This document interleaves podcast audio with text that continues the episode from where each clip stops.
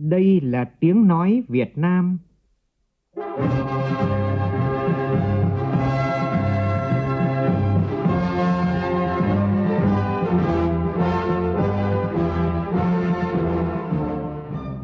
là tiếng nói Việt Nam,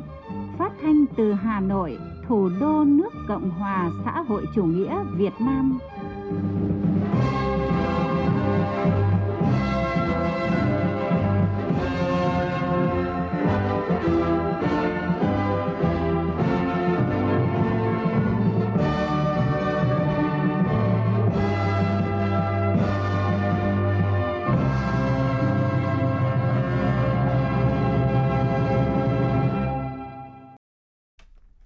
Kính chào quý vị và các bạn. Mời quý vị và các bạn nghe chương trình Thời sự chiều của Đài Tiếng Nói Việt Nam. Chương trình có những nội dung đáng chú ý sau đây.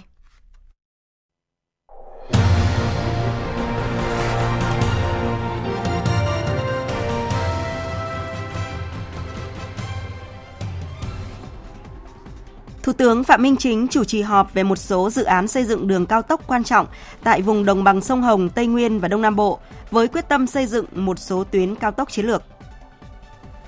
Chính phủ đề xuất triển khai chương trình tín dụng khoảng 120.000 tỷ đồng để thúc đẩy thực hiện mục tiêu hoàn thành ít nhất 1 triệu căn hộ nhà ở xã hội giai đoạn 2021-2030.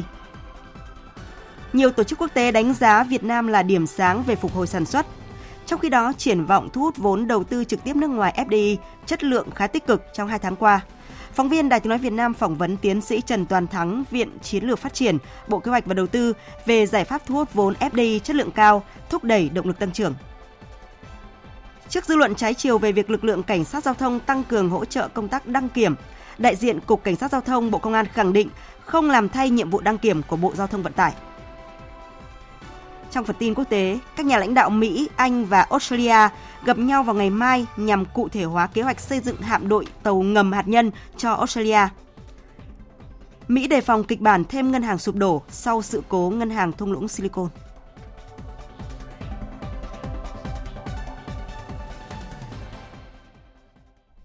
Sau đây là nội dung chi tiết.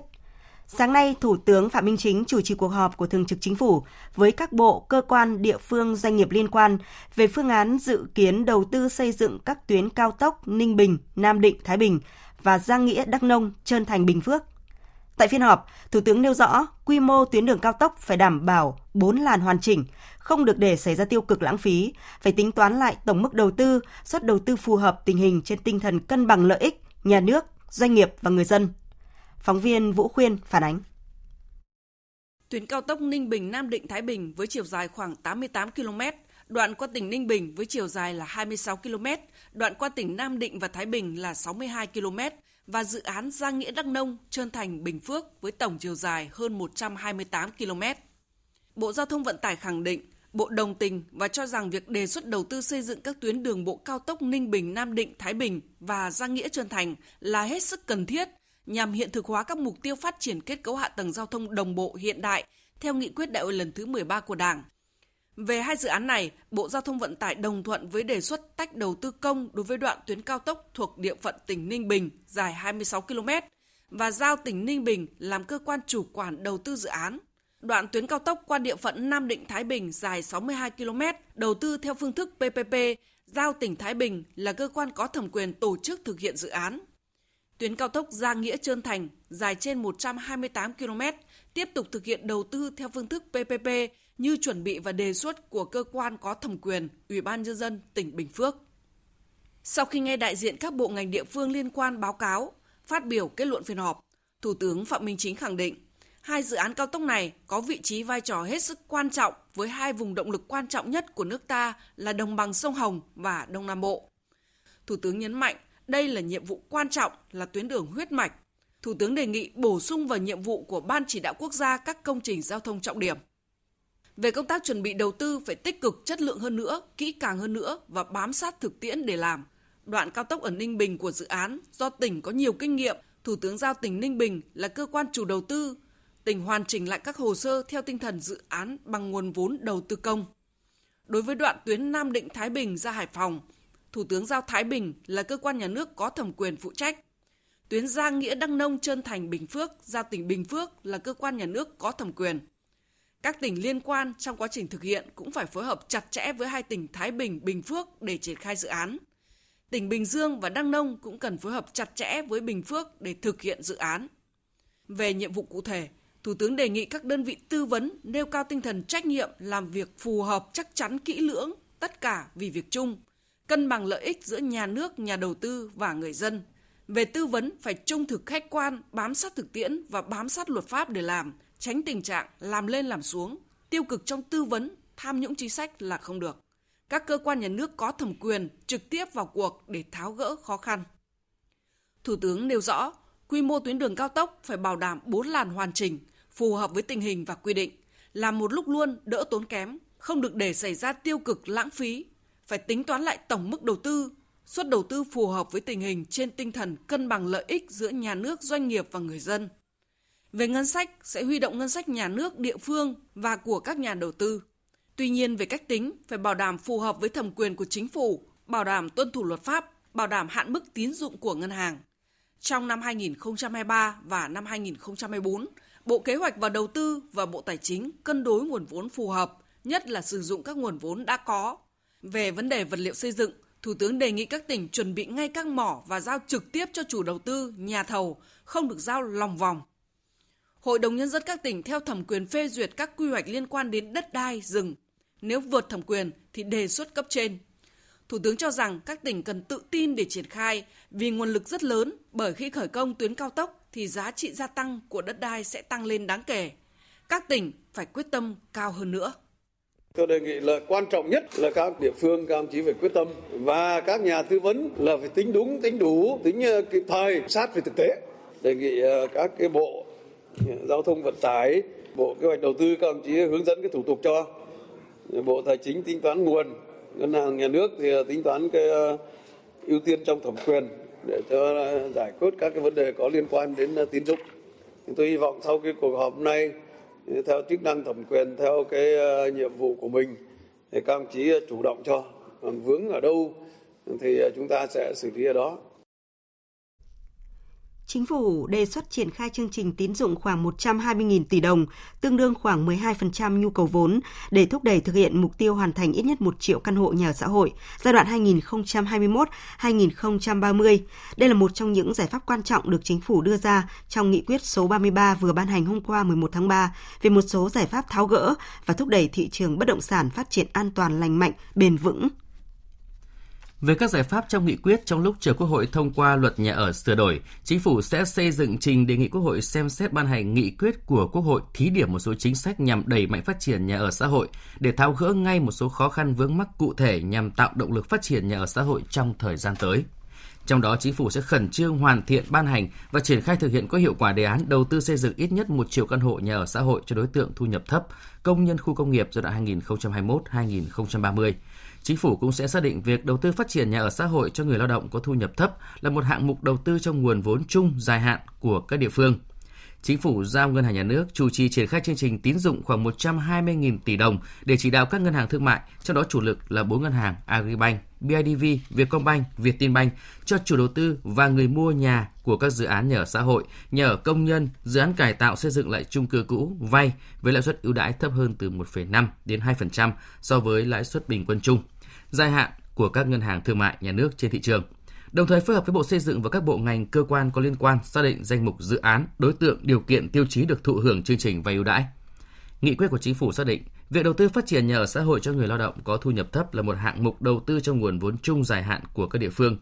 Cũng tại nghị quyết số 33, để tháo gỡ khó khăn cho thị trường bất động sản trong thời gian tới, chính phủ giao ngân hàng nhà nước xem xét chỉ đạo các tổ chức tín dụng ra soát phân loại dự án bất động sản để có các biện pháp xử lý giãn nợ gốc lãi vay, cơ cấu lại nhóm nợ phù hợp theo đúng quy định của pháp luật, đảm bảo an toàn hoạt động của hệ thống ngân hàng.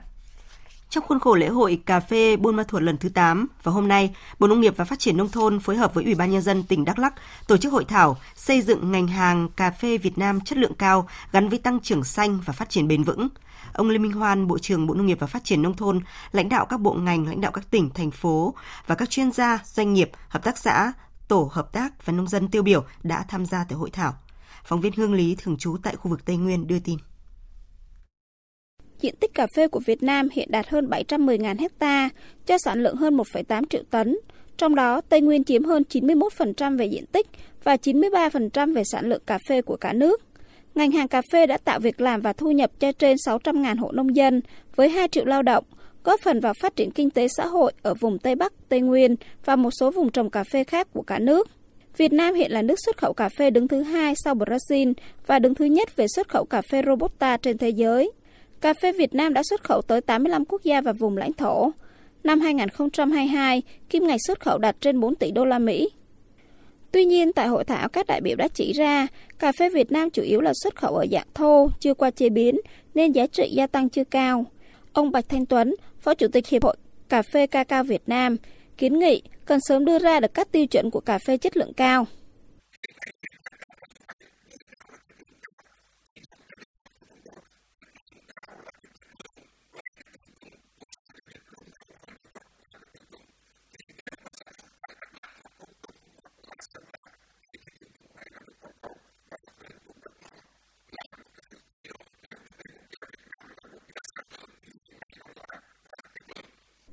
Nhiều đại biểu cũng cho rằng trong sản xuất cà phê, liên kết chuỗi sản xuất là một trong những hướng đi nhằm phát triển cà phê ổn định và bền vững. Ông Nguyễn Quang Tin, Phó vụ trưởng vụ Khoa học Công nghệ, Bộ Nông nghiệp Phát triển Nông thôn đề xuất.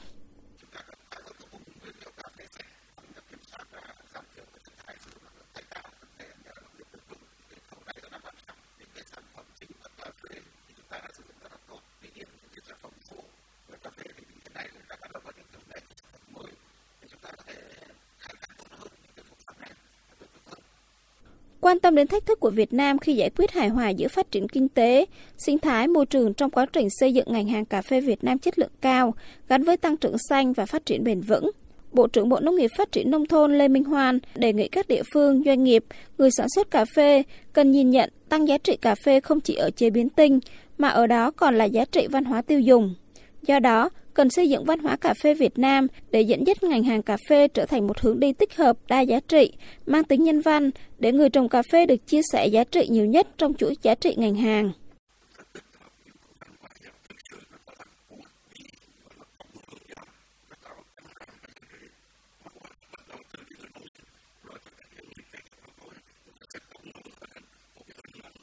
chúng ta không phải bán cà phê luôn mà chúng ta bán văn hóa chúng ta bán cả cái cái không gian Tây Nguyên núi rừng đại ngàn này chúng ta kéo một cái dòng người đến Tây Nguyên nhiều hơn và chúng ta đưa Tây Nguyên đi xa hơn bằng một cái thương hiệu chung là cà phê Việt Nam. Ủy ban nhân dân thành phố Cần Thơ vừa có buổi làm việc với tập đoàn Vistaland của Philippines. Hai bên giới thiệu về tiềm năng đồng thời tìm kiếm các cơ hội hợp tác giao thương, đầu tư giữa tập đoàn Vistaland và thành phố Cần Thơ trong tương lai. Theo Phó Chủ tịch Thường trực Ủy ban Nhân dân thành phố Cần Thơ Dương Tấn Hiển, Cần Thơ có một vai trò vị thế và tiềm năng lớn tại khu vực đồng bằng sông Cửu Long. Việc nhà đầu tư Philippines quan tâm đến thành phố là một lựa chọn phù hợp để kết nối đến các sản phẩm đặc trưng của vùng. Cần Thơ với thế mạnh về nông nghiệp, công nghệ cao có thể đáp ứng được các mong muốn về nguồn hàng là nông sản, thủy sản sạch mà Vistaland quan tâm. Thành phố mong muốn thông qua các đợt khảo sát và buổi làm việc với doanh nghiệp có thể thúc đẩy việc kết nối giao thương và hợp tác đầu tư với nhau trong tương lai. Đại diện tập đoàn Vistaland của Philippines cho biết, hiện tại tập đoàn Vistaland đang tìm kiếm các cơ hội giao thương tại khu vực Đông Nam Á, trong đó có Việt Nam với mong muốn nâng cao chất lượng các mặt hàng thực phẩm. Đoàn khảo sát của Vistaland cũng mong muốn có thêm nhiều thông tin về sản phẩm gạo tại Cần Thơ nói riêng và đồng bằng sông Cửu Long nói chung. Bên cạnh đó, tìm hiểu về nhu cầu của Cần Thơ cũng như các cơ hội tiềm năng tại các lĩnh vực khác để đầu tư tại thành phố. Trong báo cáo về tình hình thu hút đầu tư nước ngoài FDI 2 tháng đầu năm, Bộ Kế hoạch và Đầu tư cho biết các nhà đầu tư nước ngoài đã đầu tư vào 39 tỉnh, thành phố. Trong đó Bắc Giang dẫn đầu với tổng vốn đầu tư đăng ký là hơn 824 triệu đô la Mỹ, chiếm gần 27% tổng vốn đầu tư cả nước. Thành phố Hồ Chí Minh xếp thứ hai với 103 dự án mới, tổng vốn đầu tư đăng ký là hơn 369 triệu đô la Mỹ. Tiếp đó là Bình Dương, Quảng Ninh, Hải Phòng, Bắc Ninh. Như vậy có thể thấy trong hai tháng qua, triển vọng thu hút vốn FDI chất lượng khá tích cực. Giải pháp nào để Việt Nam hấp thụ nguồn vốn này hiệu quả, khẳng định rõ là động lực tăng trưởng của cả năm nay. Phóng viên Đài tiếng nói Việt Nam phỏng vấn tiến sĩ Trần Toàn Thắng, Viện Chiến lược Phát triển Bộ Kế hoạch và Đầu tư về nội dung này. Mời quý vị và các bạn cùng nghe. Thưa tiến sĩ Trần Toàn Thắng, diễn ra trong bối cảnh lạm phát toàn cầu dù à, hạ nhiệt thế nhưng vẫn ở mức cao và giá năng lượng thì tăng. Chiến sự Nga-Ukraine là ngoài dự đoán. Thế nhưng kinh tế xã hội hai tháng đầu năm thì vẫn có những tín hiệu à, rất là tích cực Ví dụ như là vốn đầu tư thực hiện từ ngân sách thì tăng hơn 18%. hay là hoạt động uh, du lịch dịch vụ đạt kết quả ấn tượng đấy. Ông nhìn nhận uh, đâu là điểm tựa chúng ta có được kết quả bước đầu như vậy? chắc là cũng phải đợi đến hết quý, quý 1, 1 thì chúng ta mới có đánh giá toàn diện hơn. Tuy nhiên nhìn vào diễn biến của nền kinh tế trong hai tháng đầu năm chúng ta vẫn có được cái dấu hiệu tích cực. Đấy là câu chuyện tích cực giải ngân được cái vốn đầu tư công một phần do chỉ đạo của chính phủ. Cái điểm thứ hai là có những cái yếu tố rất thuận lợi từ bên ngoài. Nếu như trong vòng 2 năm trước đây chúng ta đang rất lo lắng về câu chuyện về tắc nghẽn các cái chuỗi cung ứng hoặc là ờ, cái giá logistics thì hiện nay nhẹ đi rất là nhiều và cái điểm tích cực khác đấy là các cái dấu hiệu lạm phát trên toàn cầu có vẻ nhẹ đi so với lại năm 2022. Thưa ông là những điểm sáng được cho là những nền tảng tốt cho tăng trưởng kinh tế của cả năm 2023. Thế nhưng mà có lẽ là chúng ta cũng cần phải nhận diện những khó khăn thách thức để có những, sớm có những cái giải pháp mà tích cực hơn vì cái mục tiêu tăng trưởng cả năm chứ ạ? Cho đến hiện nay thì đánh giá chung của kể cả giới nghiên cứu cho đến những những à, nhà quản lý thì vẫn đều cho rằng là bức tranh kinh tế của năm 2023 tương đối là khó khăn. Có những cái nguyên do nó tích lũy từ những cái trước đây mà trong cái giai đoạn chống covid mà chúng ta chưa giải tỏa được. Kỳ vọng về đầu tư công ấy, vẫn có cái điểm nghẽn nhất định đặc biệt. Chúng ta phải nhìn thẳng vào một cái sự thật đấy là chưa có những cái thay đổi gì quá lớn về mặt thể chế luật pháp cho thúc đẩy cái đầu tư công. Ví dụ trình tự thủ tục giải ngân hoặc là những cái quy định liên quan đến công tác đấu thầu vân vân. Và lý do tắc nghẽn thì những gì diễn ra các năm trước đây nó dẫn đến cái tỷ lệ đầu tư công tương đối thấp cũng vẫn có thể diễn ra ở giai đoạn hiện nay. Thứ hai, về thu hút đầu tư tư nhân thì phải nói rằng là có những cái điểm nghẽn rất lớn, đặc biệt là với cái vốn đầu tư dài hạn, thị trường trái phiếu doanh nghiệp đã bị ảnh hưởng rất là nghiêm trọng từ cuối năm 2022 cho đến nay. Trong cái bối cảnh đó thì một cái sức ép đấy là cái lãi suất cao hiện nay. Đây là một cái rất là khó khăn với doanh nghiệp. Có lẽ là chúng ta sẽ dần dần ờ, phân tích. Chắc chắn là chúng ta không thể chỉ trông chờ vào đầu tư công mà nếu như đầu tư tư nhân tiếp đà suy giảm thì sẽ là điểm nghẽn đấy làm thế nào để thu hút được đầu tư tư nhân thu hút được dòng vốn FDI tôi cho rằng là bên cạnh cái môi trường kinh doanh trình tự thủ tục đấy là những cái điểm mà tương đối là dễ thay đổi. Thì cái môi trường đầu tư ở Việt Nam nó có những cái điểm nghẽn mà năm 10 năm nay chúng ta vẫn chưa giải quyết được. Tôi lấy ví dụ như là bây giờ chúng ta thu hút đầu tư chất lượng cao, công nghệ cao, thế thì cái điểm nghẽn về lao động chất lượng cao của mình nó được giải quyết như thế nào? Hàng năm thì lao động qua đào tạo nó chỉ tăng được 1 đến 2% rất là chậm. Hoặc là nếu như cái đầu tư của EU vào Việt Nam thì một là cái hiệp định giữa Việt Nam với EU về đầu tư nó chưa được thông qua. Chúng ta mới thông qua cái hiệp định về thương mại thôi nhưng mà ngay với thương mại thì nó cũng có tác động đến đầu tư nhưng mà rõ ràng cái việc mở cửa các cái thị trường dịch vụ, bảo hộ các cái doanh nghiệp dịch vụ ở Việt Nam ở mức độ nào, lại là một cái đòi hỏi tương đối lớn đặt ra với chính phủ chính vì thế mà kỳ vọng của doanh nghiệp nước ngoài thì cũng tương đối là lớn nhưng mà cái việc chúng ta đáp ứng đến đâu, có những cái thuộc về chủ động của chúng ta, có những cái do khách quan chúng ta không thể đáp ứng được, cần phải bàn luận thêm Dạ vâng. Thế còn một vấn đề ờ, phải khẳng định là vô cùng là quan trọng. Đó là đầu tư xuất khẩu tiêu dùng thì vẫn luôn được khẳng định là cỗ xe tam mã hay là kiềng ba chân hay là động lực của nền kinh tế đấy ạ. Ờ, xuất khẩu và tiêu dùng nếu như suy giảm thì cũng sẽ khó thu hút đầu tư. Điều này thì ờ, rõ ràng là không hề dễ dàng trong cái bối cảnh toàn cầu mà rất là nhiều biến động bất định. Phải làm như thế nào bây giờ, thưa tiến sĩ Trần Toàn Thắng? Thực ra thì các giải pháp cũng đã có quá nhiều rồi. Tôi nhớ lại cái khoảng đến 7 8 cái nhóm giải pháp khác nhau ở trong nghị quyết 50 tôi cho rằng một cái điểm quan trọng nhất đấy là cái cái hiệu lực thực thi cái hệ thống luật pháp của mình thì đây là một cái điểm nghẽn lớn mà cần phải tập trung vào từ góc độ của nhà nước, phải thực hiện nó một cách hiệu quả. Và một cái điểm thứ hai, trong mắt các nhà đầu tư nước ngoài thì Việt Nam vẫn là một cái điểm sáng, cần phải tiếp tục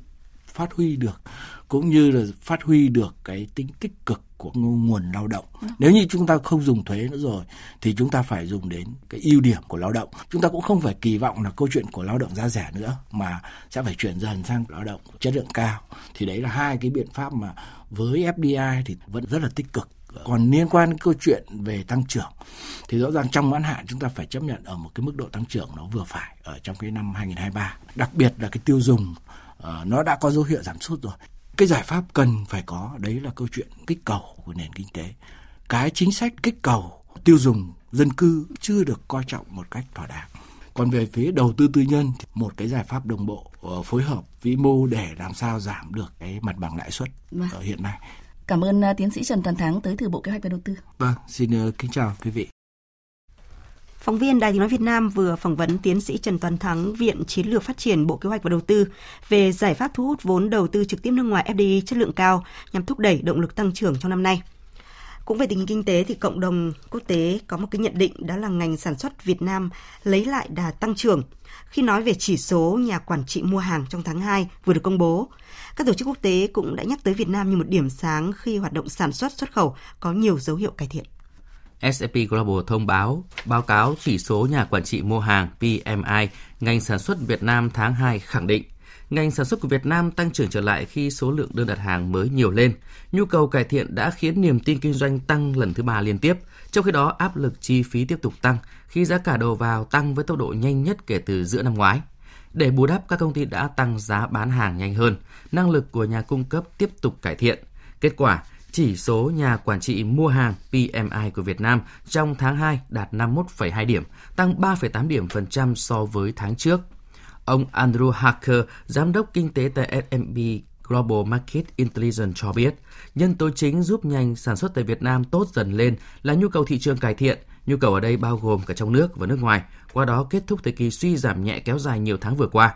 Số liệu từ Tổng cục Thống kê Việt Nam cho thấy trong tháng 2 vừa qua, xuất khẩu Việt Nam tăng 11% so với cùng kỳ năm trước và sản lượng công nghiệp tăng 3,6%. Trong khi đó, nhiều tờ báo quốc tế cũng nhắc tới Việt Nam như điểm sáng khi hoạt động sản xuất, xuất khẩu có nhiều dấu hiệu cải thiện.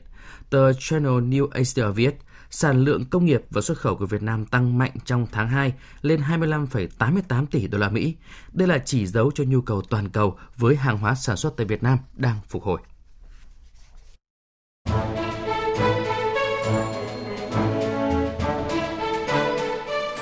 Góp ý dự thảo luật đất đai sửa đổi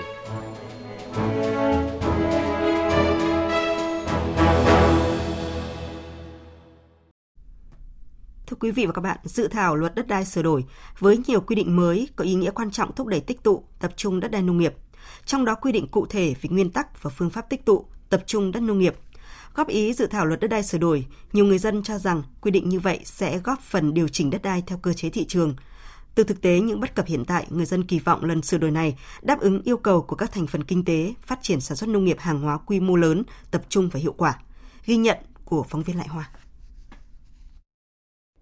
Thôn Song Hoành là một trong các thôn của xã Lưu Vĩnh Sơn, huyện Thạch Hà, tỉnh Hà Tĩnh, đến nay chưa thực hiện việc tích tụ tập trung đất đai. Ông Ngô Văn Ngụ, bí thư chi bộ thôn Song Hoành cho biết, việc thực hiện giao đất nông nghiệp bình quân theo nhân khẩu nông thôn có tốt, có xấu, có gần, có xa, khiến tình trạng ruộng đất manh mún lâu dài.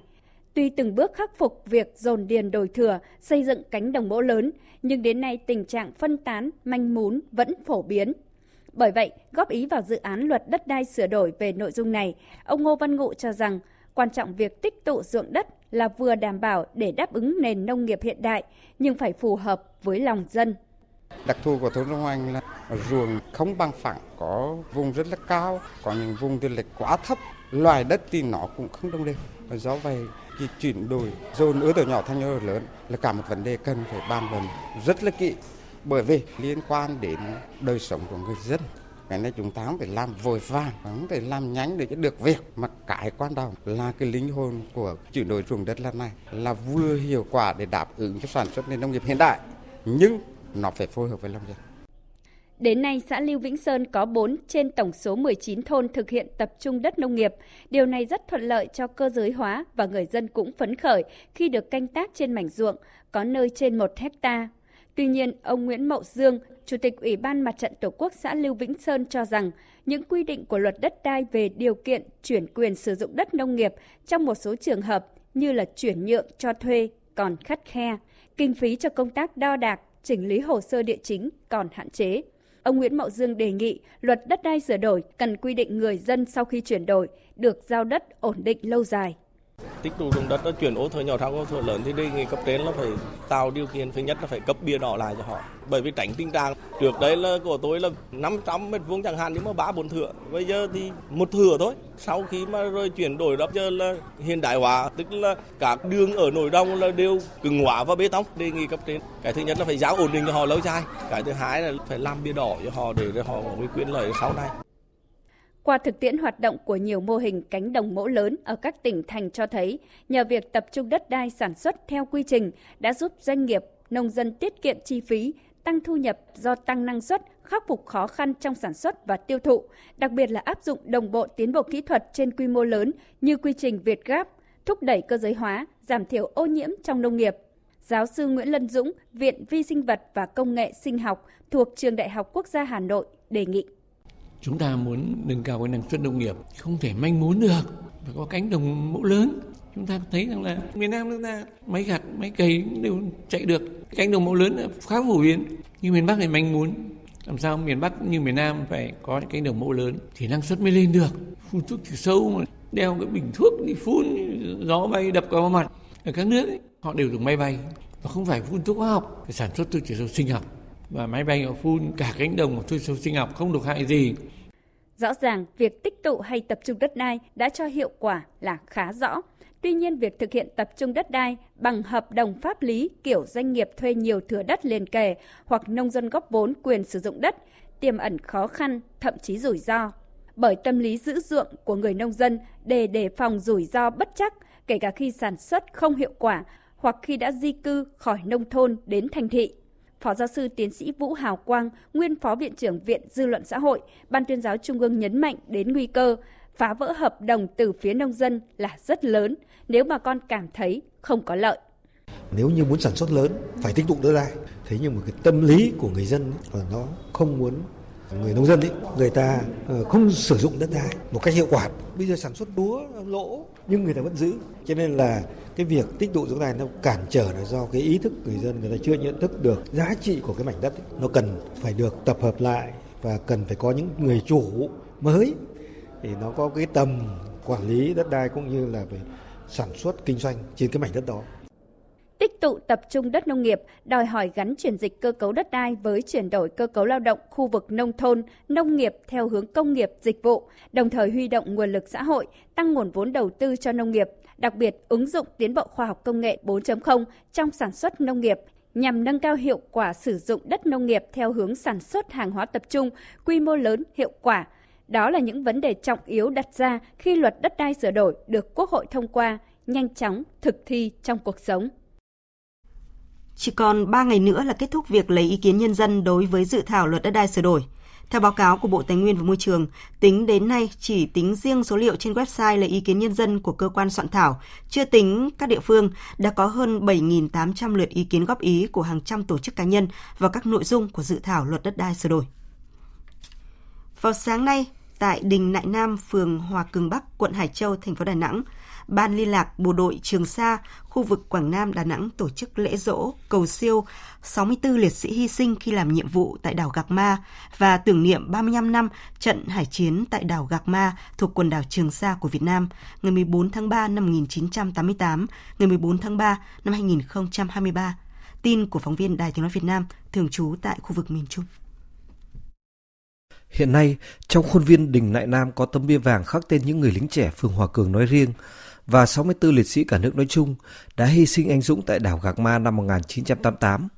Ngày 14 tháng 3 năm 1988, 64 người lính đảo Gạc Ma trong cuộc chiến không cần sức đã vĩnh viễn nằm xuống dưới làn mưa đạn. Cuộc chiến bảo vệ chủ quyền Tổ quốc trên đảo Gạc Ma, Cô Linh, Landau ngày 14 tháng 3 năm 1988 là cuộc chiến không cần sức, nơi đầu sóng ngọn gió, phương tiện vũ khí hạn chế, chiến sĩ các lực lượng trên ba con tàu HQ604, HQ605 và HQ505 và lực lượng bảo vệ đảo Gạc Ma Colin Landau đã nêu cao ý chí kiên cường, tinh thần dũng cảm, quyết tâm chiến đấu đến cùng để bảo vệ chủ quyền biển đảo của Tổ quốc. Sự kiện lịch sử Gạc Ma đã minh chứng tinh thần yêu nước của những người con ưu tú trong khi làm nhiệm vụ bảo vệ biển đảo thiêng liêng của Tổ quốc, trong đó có 10 chàng trai trẻ của tỉnh Quảng Nam, Đà Nẵng cũ. Không một ai bị lãng quên và không ai được phép lãng quên. Đó là lời của các đồng chí, đồng đội và cựu binh Gạc Ma luôn nhắc nhở nhau trong nhiều năm qua. Ông Nguyễn Văn Tấn, trưởng ban liên lạc bộ đội Trường Sa khu vực Quảng Nam Đà Nẵng cho biết,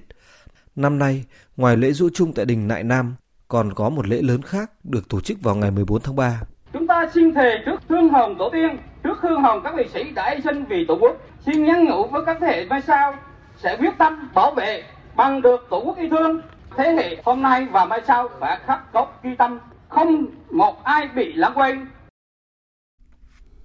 mời quý vị và các bạn tiếp tục nghe chương trình Thời sự chiều với các thông tin đáng chú ý khác. Dự kiến từ ngày mai 13 tháng 3, 18 trung tâm đăng kiểm tại Hà Nội và Thành phố Hồ Chí Minh được khôi phục hoạt động với sự hỗ trợ nhân lực từ lực lượng cảnh sát giao thông Bộ Công an.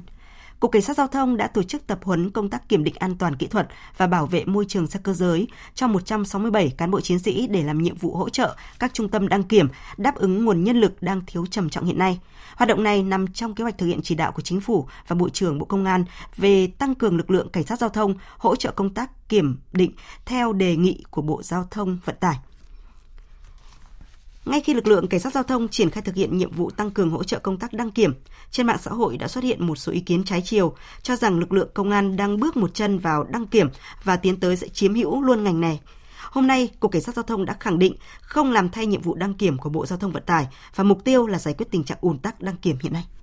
Lãnh đạo Cục Cảnh sát Giao thông Bộ Công an cho biết, thực hiện chỉ đạo của Thủ tướng Chính phủ, Bộ trưởng Bộ Công an và theo đề nghị của Bộ Giao thông Vận tải, lực lượng cảnh sát giao thông đã tăng cường 167 đăng kiểm viên đến các trung tâm đăng kiểm để hỗ trợ đăng kiểm phương tiện cho người dân, hạn chế quá tải, tránh việc người dân phải xếp hàng, chờ đợi mất thời gian, công sức. Bước đầu, lực lượng cảnh sát giao thông tăng cường cho công tác đăng kiểm phương tiện, giải quyết các vướng mắc cho đăng kiểm và hỗ trợ cho ngành đăng kiểm khẩn trương phục vụ nhu cầu đăng kiểm của nhân dân.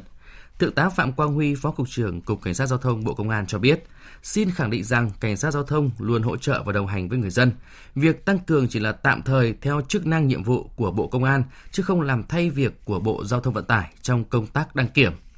Việc làm của lực lượng cảnh sát giao thông nhằm tránh tình trạng ùn tắc và chậm đăng kiểm cho người dân. Ngoài ra, lực lượng cảnh sát giao thông cũng sẵn sàng hỗ trợ cả cơ sở vật chất, hạ tầng, các trung tâm đăng kiểm của công an cho công tác đăng kiểm, sẵn sàng đăng kiểm phương tiện dân sự cho người dân. Ngày cao điểm tình nguyện chung tay xây dựng nông thôn mới do Trung ương Đoàn Thanh niên Cộng sản Hồ Chí Minh phát động tại tỉnh Thừa Thiên Huế vào sáng nay đã tạo khí thế sôi nổi trong tuổi trẻ cả nước nhân tháng thanh niên. Hàng trăm phần việc được thực hiện khắp 63 tỉnh thành phố hướng đến xây dựng nông thôn, thôn bản trở thành những làng quê đáng sống, đồng thời hỗ trợ thanh niên chuyển đổi số trong sản xuất kinh doanh, phát triển kinh tế khởi nghiệp.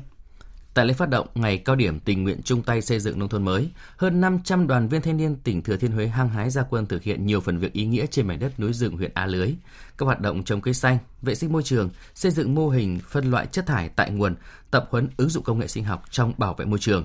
Trung đoàn Thanh niên Cộng sản Hồ Chí Minh đã lựa chọn Thừa Thiên Huế là địa điểm phát động ngày cao điểm tình nguyện chung tay xây dựng nông thôn mới. 289 phần việc là con số ấn tượng thể hiện sự quyết tâm nỗ lực của tuổi trẻ các tỉnh thành phố trên cả nước, đồng loạt đăng ký hỗ trợ hoàn thành tiêu chí xây dựng nông thôn mới. Theo đó, đoàn viên thanh niên 63 tỉnh thành phố đồng loạt gia quân xây dựng kết cấu hạ tầng nông thôn, thắp sáng đường giao thông nông thôn, trồng cây xanh, trồng hoa, vệ sinh môi trường, chuyển giao tiến bộ kỹ thuật, ứng dụng công nghệ số vào sản xuất kinh doanh. Với vai trò chủ trì tổ chức chiến dịch giờ trái đất nhiều năm qua, trong khuôn khổ chương trình quốc gia về sử dụng năng lượng tiết kiệm và hiệu quả giai đoạn 2019-2030, Bộ Công Thương tiếp tục phát động hưởng ứng chiến dịch giờ trái đất với thông điệp tiết kiệm điện thành thói quen nhằm lan tỏa tinh thần chung tay tiết kiệm năng lượng, bảo vệ môi trường tới toàn thể cộng đồng. Và cũng trong năm nay, lần đầu tiên Bộ Công Thương tổ chức cuộc thi trực tuyến tìm hiểu về sự kiện giờ trái đất. Phóng viên Nguyên Long thông tin. Ông Trịnh Quốc Vũ, Phó vụ trưởng vụ tiết kiệm năng lượng và phát triển bền vững, Phó Tránh Văn phòng Ban chỉ đạo tiết kiệm năng lượng Bộ Công Thương cho biết, thông điệp của chiến dịch giờ trái đất năm nay là tiết kiệm điện thành thói quen. Đây cũng là thông điệp của chương trình tiết kiệm điện giai đoạn 2020-2025, thực hiện chỉ thị 20 về việc tăng cường tiết kiệm điện giai đoạn 2020-2025 của Thủ tướng Chính phủ. Bằng thông điệp này, Chương trình mong muốn tất cả người dân, cộng đồng và doanh nghiệp trên toàn quốc hãy chung tay bảo vệ môi trường, tiết kiệm năng lượng, tiết kiệm điện, hướng tới một tương lai xanh, hướng tới mục tiêu phát thải dòng bằng không vào năm 2050 theo cam kết của Việt Nam tại hội nghị lần thứ 26 các bên tham gia Công ước khung của Liên Hợp Quốc về biến đổi khí hậu. Từ cuối tháng 2, Bộ Công Thương đã triển khai đồng loạt các hoạt động hưởng ứng chiến dịch giờ trái đất năm 2023. Thông điệp gửi đến cộng đồng không chỉ là tiết kiệm điện, tiết kiệm năng lượng chỉ trong một giờ đồng hồ mà mọi cá nhân, cộng đồng, doanh nghiệp phải thực hành nó thường xuyên trong suốt 365 ngày của cả một năm để tiết kiệm điện, tiết kiệm năng lượng trở thành thói quen.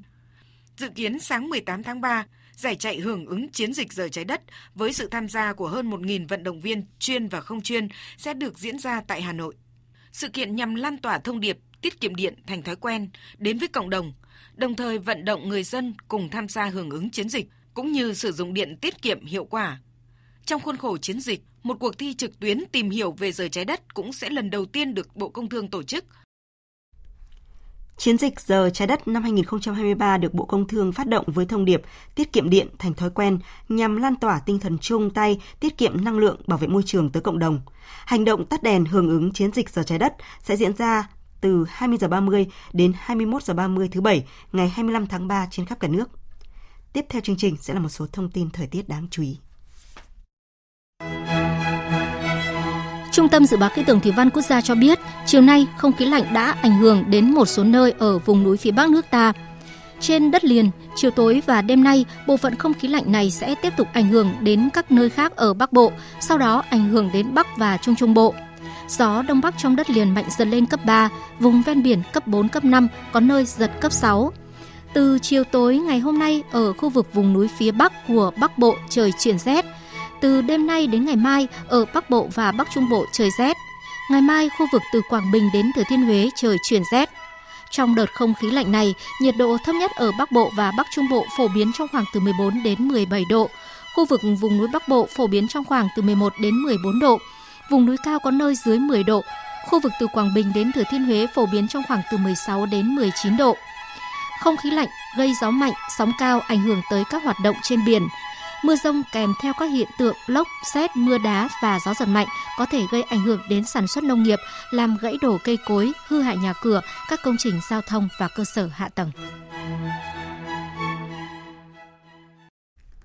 Chuyển sang phần tin quốc tế, Sáng nay, trong phiên họp toàn thể thứ năm tại kỳ họp đầu tiên của Đại hội đại biểu Nhân dân toàn quốc, tức Quốc hội Trung Quốc khóa 14, các đại biểu đã phê chuẩn 4 tân phó thủ tướng, gồm các ông Đinh Tiết Tường, Hà Lập Phong, Trương Quốc Thanh và Lưu Quốc Trung theo giới thiệu của Thủ tướng Lý Cường. Quốc hội Trung Quốc cũng phê chuẩn chức Tổng thư ký Quốc vụ viện và lãnh đạo 26 cơ quan thuộc Quốc vụ viện. Theo đó, ông Ngô Chính Long được phê chuẩn làm Tổng thư ký Quốc vụ viện. Ngoài ra, Quốc hội Trung Quốc cũng đã phê chuẩn 5 tân ủy viên quốc vụ, gồm ông Lý Thượng Phúc, ông Vương Tiểu Hồng, ông Ngô Chính Long, bà Thầm Di Cầm và ông Tần Cương. Chủ tịch Tập Cận Bình đã ký xác lệnh bổ nhiệm các quan chức này. Phát biểu tại lễ tuyên thệ, tân Phó Thủ tướng Trung Quốc Đinh Tiết Tường nhấn mạnh.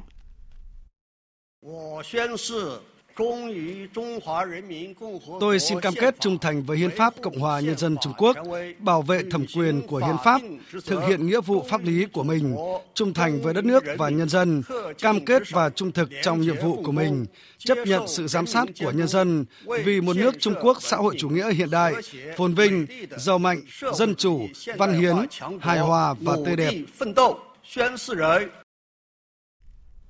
Kỳ họp đầu tiên của Quốc hội Trung Quốc khóa 14 khai mạc từ ngày 5 tháng 3 và dự kiến sẽ kết thúc vào ngày mai 13 tháng 3. Và hôm nay, Phó Thủ tướng Chính phủ, Chủ tịch Ủy ban Chỉ đạo Hợp tác song phương Việt Nam Trung Quốc Trần Lưu Quang đã gửi điện mừng tới đồng chí Tần Cương nhân dịp được kỳ họp thứ nhất Đại hội đại biểu Nhân dân Toàn quốc Trung Quốc khóa 14 bổ nhiệm giữ chức vụ Ủy viên Quốc vụ nước Cộng hòa Nhân dân Trung Hoa. Cùng ngày, Bộ trưởng Ngoại giao Bùi Thanh Sơn cũng đã gửi điện mừng tới Ủy viên Quốc vụ, Bộ trưởng Bộ Ngoại giao Trung Quốc Tần Cương. Chuyển sang các thông tin đáng chú ý khác, Triều Tiên quyết định triển khai các biện pháp gian đe chiến tranh quan trọng nhằm phản ứng trước các cuộc tập trận quân sự quy mô lớn của Mỹ và Hàn Quốc bắt đầu từ ngày mai. Tình hình trên bán đảo Triều Tiên đang xấu đi khi các bên liên tục có các động thái ăn miếng trả miếng. Giới quan sát lo ngại mọi bước đi sai lầm có thể đẩy tình hình khu vực vượt tầm kiểm soát. Biên tập viên Thu Hoài tổng hợp thông tin. Theo hãng thông tấn chính thức Triều Tiên KCNA, tại hội nghị mở rộng lần thứ 5 của Quân ủy Trung ương Đảng Lao động Triều Tiên khóa 8, dưới sự chủ trì của nhà lãnh đạo Kim Jong Un, Triều Tiên đã quyết định triển khai những biện pháp gian đe chiến tranh quan trọng và thực chất nhằm ứng phó với tình hình hiện nay. Nước này đồng thời cảnh báo các hành động khiêu khích chiến tranh của Mỹ và Hàn Quốc đang tiến tới làn danh đỏ. Tình hình trên bán đảo Triều Tiên dường như đang xấu đi. Theo quân đội Hàn Quốc, Triều Tiên hồi tuần này đã bắn một tên lửa đạn đạo tầm ngắn ngoài khơi bờ biển phía Tây và nước này đang phân tích khả năng Triều Tiên có thể đã phóng nhiều tên lửa đồng thời từ cùng một khu vực. Người phát ngôn Hội đồng Tham mưu trưởng Liên quân Hàn Quốc Đại tá Lee Sung-chun nhấn mạnh. 이번 연합연습은 các cuộc tập trận chung được thiết kế để tăng cường khả năng ứng phó của liên minh bằng cách tập trung vào kịch bản tập trận về các mối đe dọa và môi trường an ninh đang thay đổi, chẳng hạn như chương trình tên lửa và hạt nhân của Triều Tiên, cũng như những bài học rút ra từ các cuộc chiến tranh và xung đột gần đây.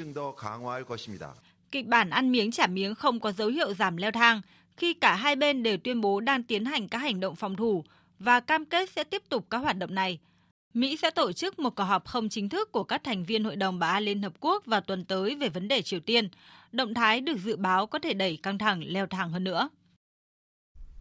Các nhà lãnh đạo Mỹ, Anh và Australia sẽ gặp nhau vào ngày mai tại San Diego nhằm cụ thể hóa kế hoạch xây dựng hạm đội tàu ngầm hạt nhân cho Australia. Đây được đánh giá là một bước ngoặt trong hợp tác quân sự giữa ba nước gần 2 năm sau khi Liên minh AUKUS ra đời năm 2021. Cuộc gặp giữa Tổng thống Mỹ Joe Biden, Thủ tướng Australia Anthony Albanese và Thủ tướng Anh Rishi Sunak tại căn cứ Hải quân California sẽ cụ thể hóa thêm nội dung hợp tác trong khuôn khổ Hiệp ước Đối tác An ninh Tăng cường Australia, Mỹ và Anh, viết tắt là AUKUS. Trọng tâm của AUKUS là thỏa thuận của Mỹ xuất khẩu sang Australia công nghệ tàu ngầm chạy bằng năng lượng hạt nhân, vốn trước đây chỉ được chia sẻ với Anh. Hai trong số các quan chức Mỹ giấu tên cho biết, sau các chuyến thăm cảng hàng năm, Mỹ sẽ triển khai một số tàu ngầm ở Tây Australia vào khoảng năm 2027 và dự kiến đến năm 2030 sẽ cung cấp cho nước này 5 tàu ngầm chạy bằng năng lượng hạt nhân lớp Virginia. Ra đời vào tháng 9 năm 2021, Hiệp ước Đối tác An ninh tăng cường ba bên Australia, Anh, Mỹ vấp phải sự phản đối mạnh mẽ của Trung Quốc và là nguồn cơn gây xích mích giữa các đồng minh, đặc biệt là với Pháp. Trong phản ứng mới nhất, Trung Quốc cảnh báo AUKUS có nguy cơ gây ra một cuộc chạy đua vũ trang, đồng thời cáo buộc ba nước chỉ hoãn các nỗ lực không phổ biến vũ khí hạt nhân. Người phát ngôn Bộ Ngoại giao Trung Quốc Mao Ninh cho biết. Trung Quốc đã nhiều lần thể hiện rõ lập trường nghiêm túc và công bằng của mình liên quan đến hợp tác tàu ngầm hạt nhân ba bên giữa Mỹ, Vương quốc Anh và Australia. Chúng tôi kêu gọi Mỹ, Anh và Australia từ bỏ tâm lý chiến tranh lạnh và trò chơi có tàu bằng không, tôn trọng các nghĩa vụ quốc tế một cách thiện trí và làm nhiều điều có lợi hơn cho hòa bình và ổn định khu vực. Còn đối với Pháp, Thỏa thuận đã khiến nước này để vượt mất hợp đồng béo bở trị giá 66 tỷ đô la để bán tàu ngầm thông thường cho Australia. Trước chuyến đi đến San Diego, Thủ tướng Anh Rishi Sunak đã đến Pháp để thảo luận về các hoạt động chung ở Thái Bình Dương giữa hải quân hai nước. Tuy nhiên, tới nay sự bất mãn của Pháp với hợp tác an ninh ba bên Mỹ, Anh và Australia vẫn chưa hoàn toàn biến mất. Cục Dự trữ Liên bang Mỹ và Cơ quan Bảo hiểm tiền gửi liên bang đang cân nhắc kế hoạch thành lập một quỹ cho phép các cơ quan quản lý có thể hỗ trợ thêm tiền gửi tại các ngân hàng gặp khó khăn sau sự cố sụp đổ của ngân hàng thung lũng Silicon giới chức trách Mỹ đã tiến hành thảo luận với các giám đốc điều hành ngân hàng với hy vọng biện pháp mới này sẽ giúp chấn an người gửi tiền và ngăn chặn hoảng loạn. Đây là một phần trong kế hoạch khẩn cấp của chính quyền Mỹ trong bối cảnh quan ngại gia tăng về khả năng vận hành của các ngân hàng tập trung vào cộng đồng đầu tư mạo hiểm và khởi nghiệp. Liên quan đến những tác động từ vụ ngân hàng thung lũng Silicon phá sản, Bộ trưởng Tài chính Hàn Quốc Cho Kyung Ho hôm nay khẳng định nước này đang theo dõi chặt chẽ bất cứ tác động nào từ vụ việc đối với thị trường Hàn Quốc. Các quan chức tài chính hàng đầu của Hàn Quốc đã họp nhóm vào hôm nay để thảo luận về vụ phá sản ngân hàng lớn nhất kể từ cuộc khủng hoảng tài chính năm 2008. Tại Anh, Bộ Tài chính và Ngân hàng Trung ương Anh thông báo đang nỗ lực giảm thiểu nguy cơ gián đoạn có thể phát sinh từ việc chi nhánh của ngân hàng thung lũng Silicon tại nước này dừng hoạt động. Hơn 250 lãnh đạo các công ty công nghệ Anh đã gửi thư tới Bộ trưởng Tài chính Jeremy Hunt để kêu gọi chính phủ nước này can thiệp. Nội dung thư nhấn mạnh việc ngân hàng thung lũng Silicon phá sản cho thấy mối đe dọa hiện hữu với ngành công nghệ Anh. Hôm 10 tháng 3 vừa qua, Ngân hàng Thung lũng Silicon, một trong những ngân hàng lớn nhất ở Thung lũng Silicon và lớn thứ 16 ở Mỹ, đã tuyên bố phá sản. Động thái này khiến thị trường chứng khoán Mỹ lao dốc trong phiên giao dịch cuối cùng trong tuần và làm rung chuyển thị trường tài chính toàn cầu. Cơ quan bảo hiểm tiền gửi liên bang Mỹ cũng đã đề nghị các nhân viên của ngân hàng thung lũng Silicon làm việc trong 45 ngày tới từ ngày mai 13 tháng 3 với mức lương gấp 1,5 lần so với bình thường. Sáng sớm mai, theo giờ Việt Nam, sẽ diễn ra buổi lễ trao giải thưởng điện ảnh Oscar lần thứ 95 tại nhà hát Dolby ở thành phố Los Angeles của Mỹ. Các khâu chuẩn bị cuối cùng đang được gấp rút hoàn thành để đón chào những ngôi sao lớn nhất của Hollywood trên thảm đỏ năm nay. Cộng tác viên Mỹ Linh thông tin. Lễ trao giải sóng trực tiếp trên kênh ABC tại hơn 200 vùng lãnh thổ trên toàn thế giới. Viện Hàn lâm Khoa học và Nghệ thuật Điện ảnh Mỹ, ban tổ chức lễ trao giải Oscar năm nay, cũng đã thông báo những thay đổi đáng kể cho sự kiện này. Đặc biệt nhất phải kể đến Oscar năm nay sẽ thiết lập một đội xử lý khủng hoảng chỉ để ứng phó với những sự kiện có thể diễn ra ngoài kế hoạch. Đây là điều chưa từng có trước đây trong lịch sử giải Oscar và được lên kế hoạch thực hiện sau khi sự kiện gây tranh cãi của nam diễn viên Will Smith tại lễ trao giải Oscar lần thứ 94 năm ngoái. Tại lễ trao giải Oscar năm nay, một số ứng viên đáng giá tranh giải phim hay nhất bao gồm Avatar, The Way of Water, Top Gun, Maverick, Elvis and Everything Everywhere All at Once. Lễ trao giải năm nay cũng hứa hẹn sẽ đem lại sự bùng nổ cho nền công nghiệp giải trí và là mùa Oscar đánh dấu một kỷ nguyên của những ngôi sao mới trong nền điện ảnh toàn cầu.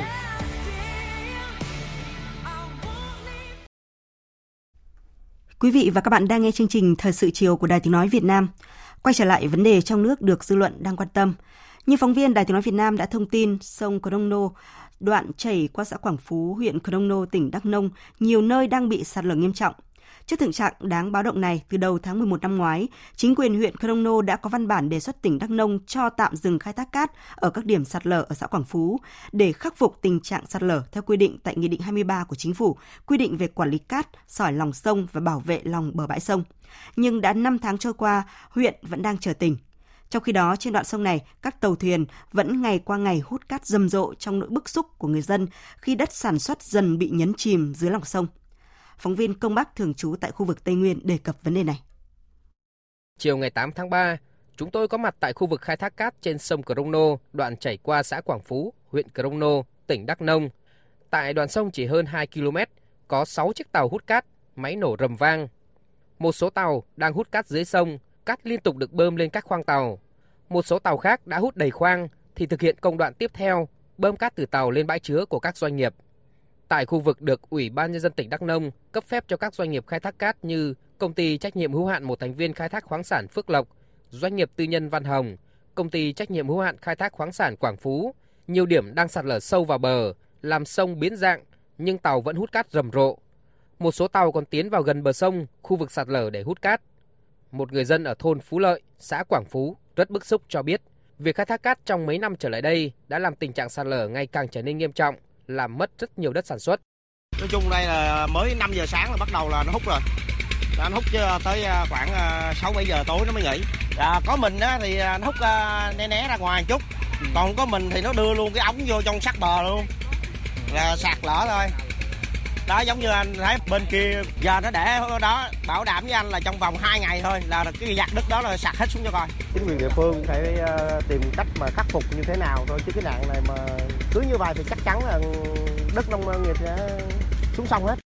Trao đổi với phóng viên Đài Tiếng Nói Việt Nam, ông Nguyễn Trung Huy, trưởng phòng Tài nguyên và Môi trường huyện Crono, tỉnh Đắk Nông cho biết tình trạng sạt lở bờ sông Crono thuộc xã Quảng Phú ngày càng trở nên nghiêm trọng ở những điểm các doanh nghiệp được cấp phép khai thác cát theo thống kê đến cuối năm 2022, có 28 hộ dân ở xã Quảng Phú bị thiệt hại về đất sản xuất, cây trồng do sạt lở ở những đoạn sông, cấp phép cho 3 doanh nghiệp khai thác cát gồm công ty trách nhiệm hữu hạn một thành viên khai thác khoáng sản Phước Lộc, doanh nghiệp tư nhân Văn Hồng và công ty trách nhiệm hữu hạn một thành viên khai thác khoáng sản Quảng Phú. Các hộ dân đã làm đơn kiến nghị gửi đến Ủy ban nhân dân xã Quảng Phú và hiện nay chính quyền đang đứng ra làm trung gian để các doanh nghiệp thỏa thuận đền bù với các hộ dân. Ông Nguyễn Trung Huy cho rằng việc khai thác cát hiện nay rất bất cập, tình trạng sạt lở dẫn đến khiếu kiện, khiếu nại rất phức tạp. Hiện nay, một số điểm đã sạt lở hàng chục mét. Đây là vấn đề pháp lý đặt ra cho các sở ngành và Ủy ban nhân dân tỉnh Đắk Nông xem xét để điều chỉnh. tham với giải phép khai thác thì nó được không chế không chế đến đâu và đến cuối. Ngoài ra thì hình ờ, gọi là theo đề án thì quy định thì nó gọi là khai thác cái cách bờ 20 mét. À, thì là đề án khai thác của nó thì như thế còn bơ ở đâu thì là cả một vấn đề và tôi theo từng thời điểm thì nó nó đang bị vướng cái chỗ này. Thì cái này thì trong cái báo cáo thì huyện có nhiều lần cũng có những cái kiến nghị cho xem thế nào. Quan điểm là phải bơ là tại thời điểm đánh giá hiện trạng cấp phép. Tuy nhiên khi sạt lở rồi thì giờ ai chứng minh bơ ở đâu thì cả một vấn đề về vấn đề pháp lý. Đồng thời, với tình trạng sạt lở đã rất nghiêm trọng, chiếu theo quy định tại Nghị định 23 năm 2020 của Chính phủ quy định về quản lý cát, sỏi lòng sông và bảo vệ lòng, bờ, bãi sông. Tháng 11 năm 2022, Ủy ban nhân dân huyện Crono đã có văn bản đề nghị Ủy ban nhân dân tỉnh Đắk Nông tạm dừng hoạt động khai thác cát ở những điểm sạt lở tại xã Quảng Phú. Tuy nhiên, huyện chờ tỉnh suốt từ đó đến nay trong khi sạt lở diễn ra từng ngày. Đối với cái tình hình sạt lở dọc sông Ông Nô thì huyện cũng đã có một số ý kiến nghị đề xuất yêu cầu các đơn vị khai thác cát thì khẩn trương xây dựng và hoàn thiện cái phương án cải tạo phục hồi môi trường. Trong hoạt động khai thác cát để mà gửi cho các cơ quan thẩm quyền ờ, để kiểm tra, thẩm định và chấp thuận thực hiện. Đề nghị sở tài môi trường thì xem xét kiểm tra, đánh giá lại cái tình hình diễn biến, sạt lở bờ sông, đề xuất tạm dừng khai thác đối với theo cái quy định tại nghị định 23 của chính phủ. Gọi là tạm cấm để phục hồi môi trường. Sau khi anh phục hồi xong thì anh được phép khai thác lại huyện thì cũng đã kiến nghị đó nó còn thẩm quyền của tỉnh để đánh giá như thế nào đến mức độ nào nhé. Trên sông Crono, địa bàn xã Quảng Phú, huyện Crono, Ủy ban Nhân dân tỉnh Đắk Nông cấp 4 giấy phép khai thác cho 4 doanh nghiệp. Với tình trạng sạt lở diễn ra ngày càng nghiêm trọng tại xã Quảng Phú, việc tạm dừng khai thác cát để thực hiện các biện pháp bảo vệ bờ sông, khôi phục môi trường theo Nghị định 23 của Chính phủ và theo đề xuất của huyện Crono là rất xác đáng. Ủy ban Nhân dân tỉnh Đắk Nông cần sớm có quyết định tránh việc sạt lở tiếp diễn, hủy hoại sông Crono cũng như là mất đất sản xuất của người dân. Phóng viên Đài Tiếng Nói Việt Nam vừa phản ánh tình trạng sạt lở nghiêm trọng do tình trạng khai thác cát tràn lan tại sông Crono, xã Quảng Phú, huyện Crono, tỉnh Đắk Nông. Chương trình thời sự chiều nay sẽ được tiếp tục với trang tin thể thao.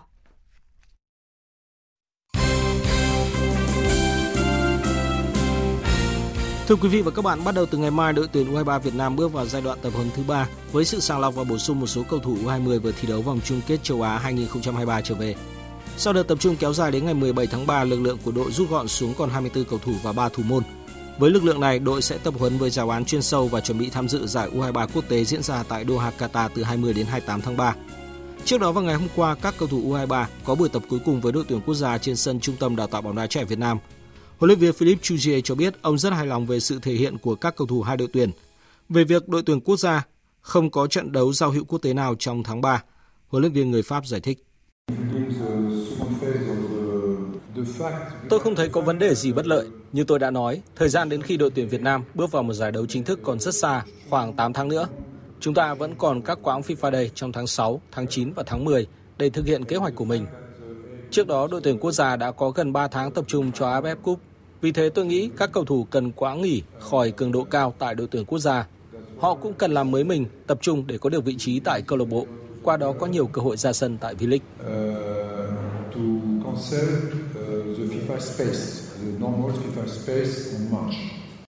Giải đấu sắp tới tại Doha, Qatar có sự tham dự của 10 đội tuyển U23 gồm Việt Nam, Thái Lan, Iraq, các tiểu vương quốc Ả Rập Thống Nhất, Kuwait, Kyrgyzstan, Oman, Ả Rập Xê Út, Hàn Quốc và chủ nhà Qatar.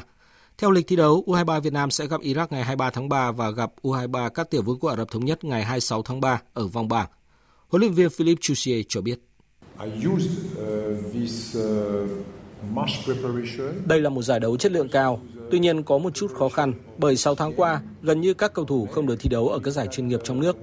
Chúng tôi sẽ sử dụng chiến thuật hợp lý, hướng tới việc kiểm soát bóng, chơi bóng ngắn. Đồng thời, tất cả các cầu thủ đều phải nỗ lực 100%. Các trận đấu sẽ diễn ra khá muộn do rơi vào dịp tháng lễ Ramadan. Đó cũng là một khó khăn, nhưng điều quan trọng của giải đấu này nằm ở việc các cầu thủ có cơ hội để cọ sát, tích lũy kinh nghiệm cho mình.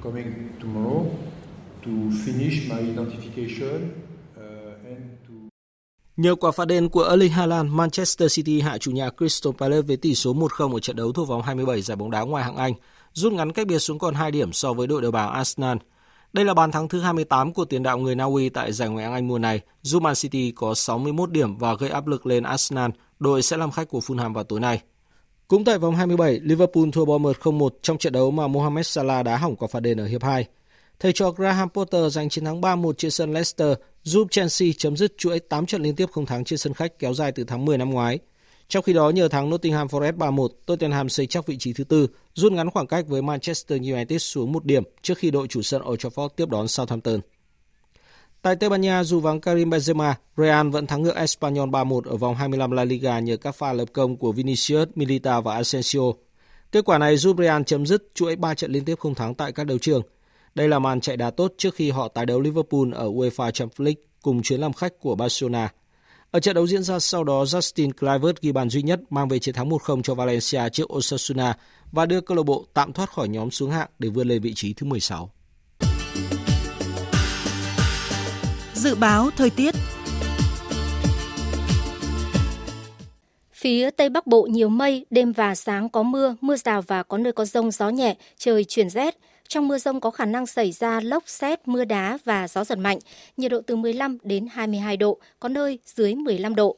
Phía Đông Bắc Bộ nhiều mây, đêm có mưa, mưa rào và có nơi có rông, ngày có mưa vài nơi, gió Đông Bắc cấp 3, vùng ven biển cấp 4, cấp 5, trời chuyển rét. Trong mưa rông có khả năng xảy ra lốc, xét, mưa đá và gió giật mạnh, nhiệt độ từ 15 đến 22 độ, vùng núi cao có nơi dưới 11 độ.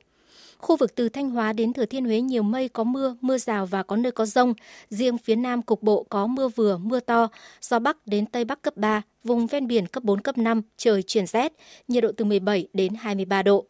Khu vực từ Đà Nẵng đến Bình Thuận, phía Bắc nhiều mây có mưa, mưa rào và có nơi có rông, cục bộ có mưa vừa, mưa to. Phía Nam có mưa rào vài nơi, gió Đông Bắc cấp 3, cấp 4, vùng ven biển cấp 5, có nơi giật trên cấp 6, nhiệt độ từ 21 đến 29 độ. Tây Nguyên và Nam Bộ có mây đêm không mưa, ngày nắng. Riêng miền Đông Nam Bộ có nơi có nắng nóng, gió Đông Bắc đến Đông cấp 2, cấp 3, nhiệt độ từ 15 đến 34 độ. Riêng miền Đông có nơi trên 34 độ. Khu vực Hà Nội nhiều mây, đêm có mưa, mưa rào, ngày không mưa, gió Đông Bắc cấp 3, trời chuyển rét, nhiệt độ từ 16 đến 22 độ. Tiếp theo là dự báo thời tiết biển. Vịnh Bắc Bộ có mưa rào rải rác và có nơi có rông. Trong cơn rông có khả năng xảy ra lốc xoáy. Tầm nhìn xa trên 10 km, giảm xuống từ 4 đến 10 km trong mưa. Gió Đông Bắc cấp 6, cấp 7, giật cấp 8, cấp 9, biển động mạnh. Vùng biển từ Quảng Trị đến Quảng Ngãi, vùng biển từ Bình Định đến Ninh Thuận có mưa rào vài nơi, tầm nhìn xa trên 10 km, gió Đông Bắc mạnh dần lên cấp 6, giật cấp 7, biển động. Vùng biển từ Bình Thuận đến Cà Mau, vùng biển từ Cà Mau đến Kiên Giang và khu vực giữa Biển Đông không mưa. Tầm nhìn xa trên 10 km, gió Đông Bắc mạnh dần lên cấp 6, cấp 7, giật cấp 8, cấp 9, biển động mạnh. Khu vực Bắc và Nam Biển Đông có mưa vài nơi, tầm nhìn xa trên 10 km, gió Đông Bắc cấp 6, cấp 7, giật cấp 8, cấp 9, biển động mạnh